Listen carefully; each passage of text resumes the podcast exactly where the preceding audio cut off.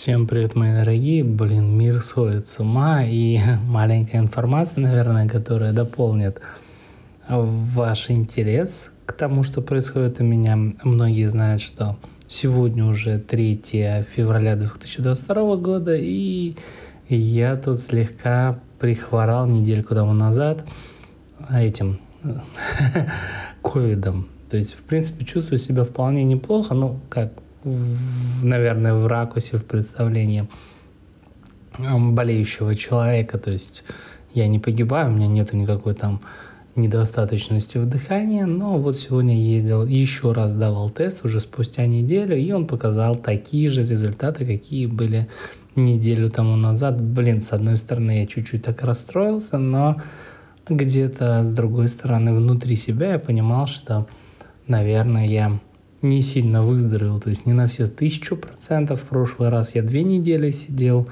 сейчас, получается, через недельку вот так плюс-минус себя чувствую. Но позвонил работодатель, сказал, что, в принципе, карантин заканчивается через 10 дней, и я могу без проблем в понедельник уже выходить на работу, трудиться, что я, наверное, и сделаю. Блин, ощущения, конечно, такие не очень приятные. Казалось бы, что вроде ты уже должен был выздороветь, но твой организм сам это решает. И я считаю, что не очень, конечно, хорошо, что ты должен сидеть все эти дни дома, и ты не можешь ходить, то есть дышать свежим воздухом и набираться сил. То есть ты сидишь в замкнутом пространстве, и это, конечно, отягощает течение твоей болезни. Но это же опять мое субъективное мнение, и не все его придерживаться на 100% должны. Какие еще интересные вещи? Я продолжу вам рассказывать историю жизни человека, которому было вообще нелегко. Ну, намного не легче, чем мне сейчас. И, надеюсь, отрезок этого рассказа вам тоже будет очень сильно интересен. Расскажу вам про школу, как я туда пошел. То есть в предыдущей серии я говорил о том, что вот, сволочь, как можно было жить в такой стране. Но, блин, кто же мог знать, что и почти все страны одинаковые. Так, в общем, я пошел в школу. Это была одна из первых московских школ. Слава богу, родители занялись тем. И, то есть в 90-е годы почему-то посчитали, что классов должно быть больше, и ребенок должен идти вначале не в первый класс, а в подготовительный. Хотя подготовительный класс по факту оказался намного более сложным, чем нормальный первый класс. И меня перевели вначале... Да, но меня перевели из подготовительного в первый класс, и я помню, как я приперся в школу, и мы там чем-то занимались, и как я получил первое свое домашнее задание с прописью, я вам тоже рассказывал, что я вот тяп-ляп сделал, и мне за это тяп-ляп поставили не очень хорошую оценку.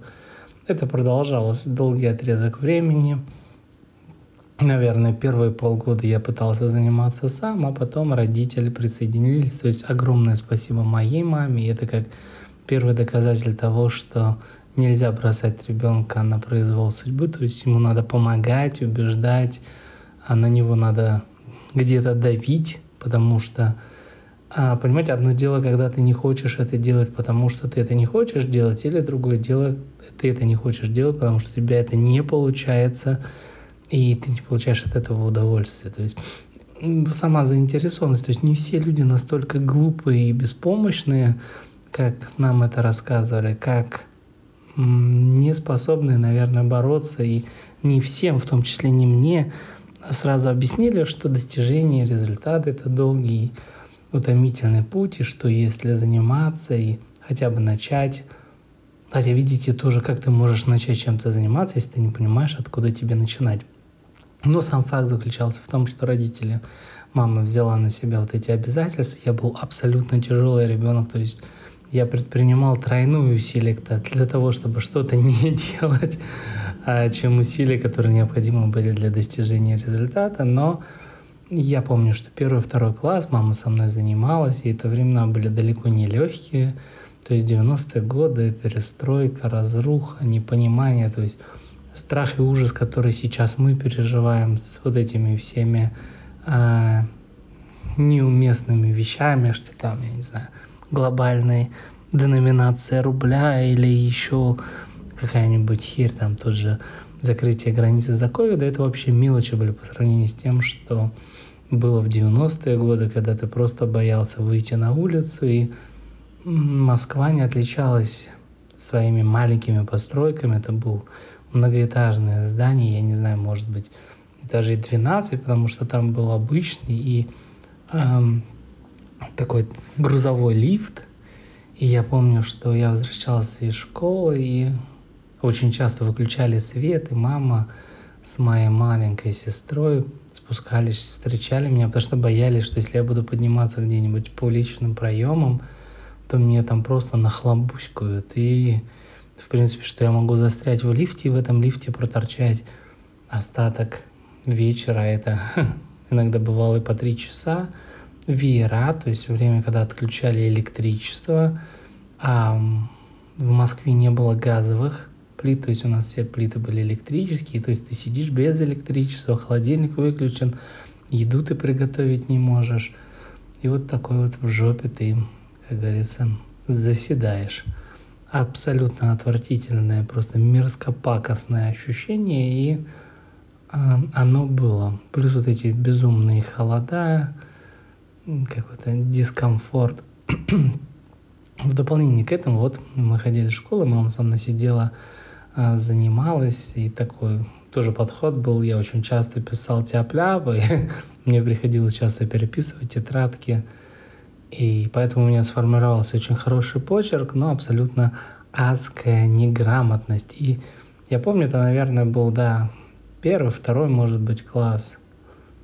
Либо первый, либо второй, когда мы начали изучать таблицу умножения, и я помню, как я ее зубрил, и я понимал о том, что она очень логична, но не заходила вообще ни в какие ни щели, ни извилины ко мне. Я помню, что я выучил ее, наверное, до 7, а остаток я до сегодняшнего дня подсчитываю обратным отчетом. То есть, когда там надо тебе 9 на 8, ты берешь 8 на 10, это 80, и минус 8, 72. Вот он, это подсчет. А как показала система, это можно было выучить все намного проще, но вот такая вот логическая цепочка у меня еще тогда сформировалась.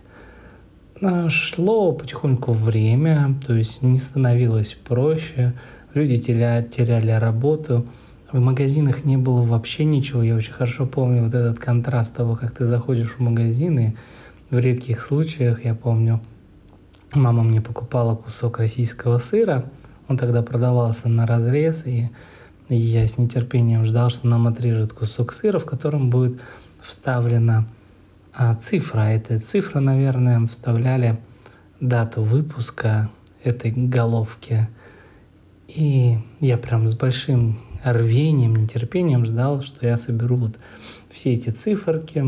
Из вкусностей был очень контраст. То есть до сегодняшнего дня я обожаю конфеты Ротфронт, гематоген и аскорбиновую кислоту. И вот как бы гематоген и аскорбиновую кислоту — это то, что вот мне родители покупали в аптеке, потому что магазины не могли тебя порадовать какой-то великолепной едой.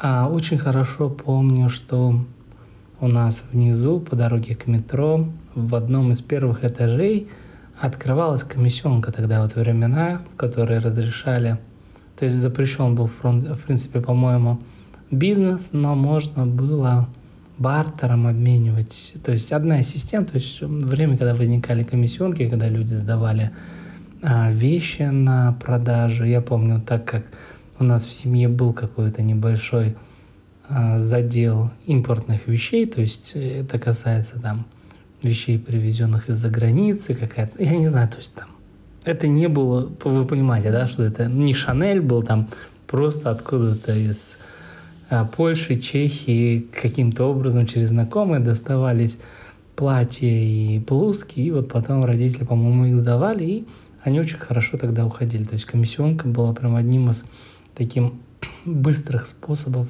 получения денег. И вот я помню, у нас была комиссионка, я туда заходил, и я был еще тогда очень маленький, то есть такой вершок в горшок, может быть, метр с чем-то, и вот моих глаз хватило ровно на то, чтобы видеть, что находится на прилавках, а вот за этой стеклянной за этой стеклянной стеной, которая тебя ограничивала от невероятного ощущения богатства и чего-то. Знаете, вот как это абориген увидел что-то, я не знаю, там бусы первый раз в своей жизни, вот так же я и увидел жвачку и вкладыши и вот эти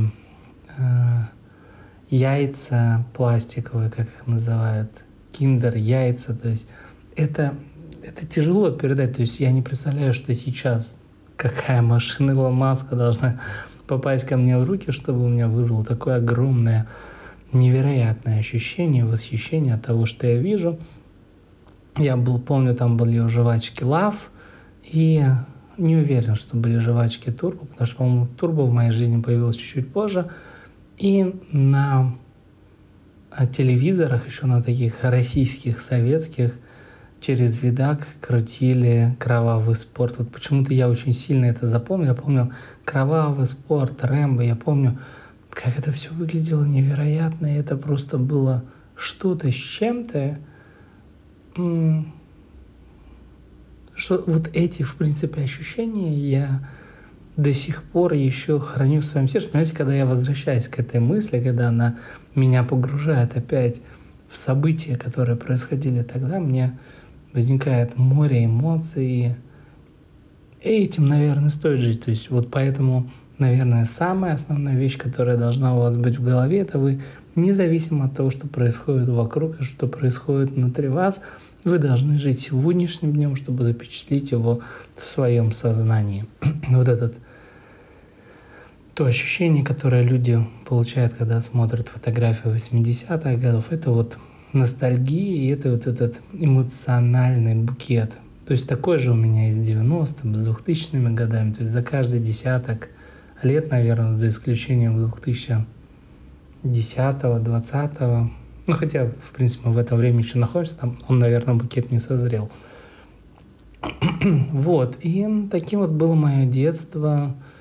Я помню, что у меня родилась сестра, и я помню, что я утром ходил на молочную кухню, то есть тогда были огромные проблемы непосредственно в городе Москва с получением молока, то есть его не было на прилавках, и гуманитарная помощь из Содружественной Америки, можно было приходить на молочную кухню, и там по талону выдавали тетрапак молочное питание, и вот это было одно из того, чем мы питались. Помню, как нам досталась гуманитарная помощь. Кстати, гуманитарная помощь из Соединенных Штатов Америки. Нам выдали банку с консервами. Это, знаете, это даже не паштет, а я... я прям не могу сказать. То есть это как мясо, холодец, что-то такое было. Но самое интересное, самое важное... То есть вот это, наверное, то, что вы должны осознать и понять. Сейчас это тяжело передать, но вы в интернете можете посмотреть банки железные. То есть у них есть две стороны. На одной из этих сторон находился такой прямоугольный ключик с дырочкой внутри. А на боковой поверхности этой банки был хлыстик. Ты должен был этот ключ вставить отверстие в хлыстик и крутить, накручивать тем самым пластину, и банка должна была открываться. То есть я помню, когда нам дали эту банку, мы ее пытались открыть, как обычную российскую, а она, естественно, у нее была совсем другая плотность металла, и это было, конечно, очень, не то что цинично, но это было, это невероятно, понимаете, это вот тоже ощущение, как когда я первый раз в руки получил киви, я не знал просто, как его есть. То есть мы очень многие вещи не знали, не понимали и не представляли, как этим пользоваться, и только со временем потом все это пришло. То есть это время контраста, время невероятных возможностей, время, которое стало огромным плюсом и невероятным минусом, потому что мне сейчас уже 1000 лет в обед, и я всегда считал, что вот этот 90-й год — это время, когда тебе давали возможность, и ты этой возможностью должен был пользоваться. И, наверное, из-за этого и произошла вот эта проблема с Ютубом, что Ютуб показался точно такой же возможностью приобретения денег, и что ни в коем случае нельзя было упускать возможность для того, чтобы заработать эти деньги. Но возвращаясь назад и давая совет вам, или, может быть, это как бы интерпретация моих мыслей назад, если ты хочешь получать какой-то невероятный продукт, если ты хочешь получить эффект продолжительный, долгосрочный, если ты хочешь стать чем-то значимым и сделать, неважно что, неважно, чем ты занимаешься, очень долгосрочным проектом, то, во-первых, ты должен делать только то, что ты знаешь, видишь и чувствуешь. Вот по-настоящему, то есть ни в коем случае ты можешь использовать наработки, анализировать, что происходит вокруг, но ни в коем случае нельзя копировать интеллектуальную собственность. Это вот именно то, что если ты, я не знаю, там, простая, как сказать, вот самый простой пример, то есть я смотрел и смотрю, девочка в каком-то поселке, в деревне живет, и вот она снимает на видео, как она там ведет хозяйство, собирает кровать, как она перекручивает розетки. И это набирает огромную популярность, потому что это та среда, тот пласт жизни, который, допустим, неведом мне, и для меня он очень интересен, а для нее это достигает, ну, то есть дает ей возможность карьерного роста, финансовой стабильности из-за того, что она показывает тот контент, который она есть. То есть я еще раз возвращаюсь, что во времена, когда у нас все слишком концентрировано, когда у нас все идет вроде бы по видимым вот этим суперстандартам, получение чего-то особенного, отличающегося от массы, очень, в принципе, выгодно сейчас. То есть, по сути дела, если вы найдете себя, вы понимаете, вы тоже должны понимать, что если вы хотите добиваться какого-то успеха, то не сравнивайте себя с теми людьми, кто там миллион на миллионе заработал. Все начинается с малого, но это требует огромное количество сил, усилий. То есть многие говорят, вот, блин, ты там чего-то достиг, ты там ходишь на работу, зарабатываешь деньги.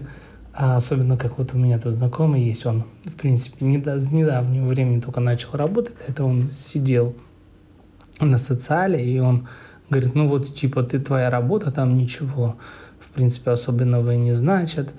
Типа, такое любой может делать. Но если бы любой бы мог бы это делать, он этого делал. А с другой стороны, если ты в чем-то хорош, то есть даже в самых невероятных вещах, таких связанных как с попомойством, то в конце концов ты сможешь создать что-то свое, индивидуальное, личное. Или даже если ты будешь работать на какого-то дядю, то со временем все равно этот профессиональный рост тебя приведет к тому, что ты сможешь зарабатывать деньги. То есть к чему я веду? К тому, что нас в школе не учили, а это очень важно, что надо выбирать любую цель, надо ее анализировать, подготавливать, то есть подготовка, просчет. И то есть это занимает больше всего времени, это абсолютно непродуктивно, то есть вы не видите эффекта от этого сразу, но от этого зависит огромное количество, насколько проще вам будет потом достичь результата. Результат достигается очень медленно, то есть привычка вот этого русского человека стать с печи и сразу же на коня вскочить, это такого не работает, то есть это требует дофигища времени иногда, года, десятки лет, и ты этим должен заниматься прям полностью. Вот то, чего я всегда хотел и чего мне всегда не хватало, я не мог погружаться в какие-то свои идеи, и даже если я где-то погружался, на меня влияли другие обстоятельства, это провоцировало возможность появления оправданий, и я отходил от этой цели. То есть если ты хочешь чем-то заниматься, то ты должен погружаться в это и не искать никаких оправданий. Почему? Потому что если ты отклоняешься от своей цели, то у тебя появляются оправдания, а оправдания тебя тянут в бездну вот этого. То есть ты как бы ни себя не полюбишь, ни цели не добьешься. Ну, опять же, я говорю об этом так легко, но поверьте мне, что не совсем так это легко все функционирует. Это требует силы воли хотя бы. Начать с того, что надо помнить, что ты себе вчера обещал. Я же прям подумал, что нужно на руке записывать. Но я веду небольшой дневник и вам рекомендую, кстати, записывать всегда свои мысли. Почему? Потому что даже то, что ты читаешь, видишь, смотришь, слушаешь, что было записано десяток лет тому назад, ты очень быстро можешь поймать тот момент и сегодня уже себе, как бы сказать, знаешь что, дружок, ты давай этот рот закрой, то есть 10 лет тому назад ты это смог пережить, переживешь и сейчас. Вот, ну а возвращаясь ко временам 90-х годов, когда моя школа начиналась, хочу сказать, что, это была огромная школа в Москве, то есть и это сильно повлияло на меня, я не был там отличником, у меня были тройки, четверки, но в последующем я получил очень хорошие оценки. И, это будет уже следующая история, которую я вам расскажу позже, о том, как я и моя семья покинули холодную Москву и приехали на теплое, дружелюбное Черноморское побережье. Ну а вам всем я желаю приятного продолжения и ждите моего следующего выпуска. Пока!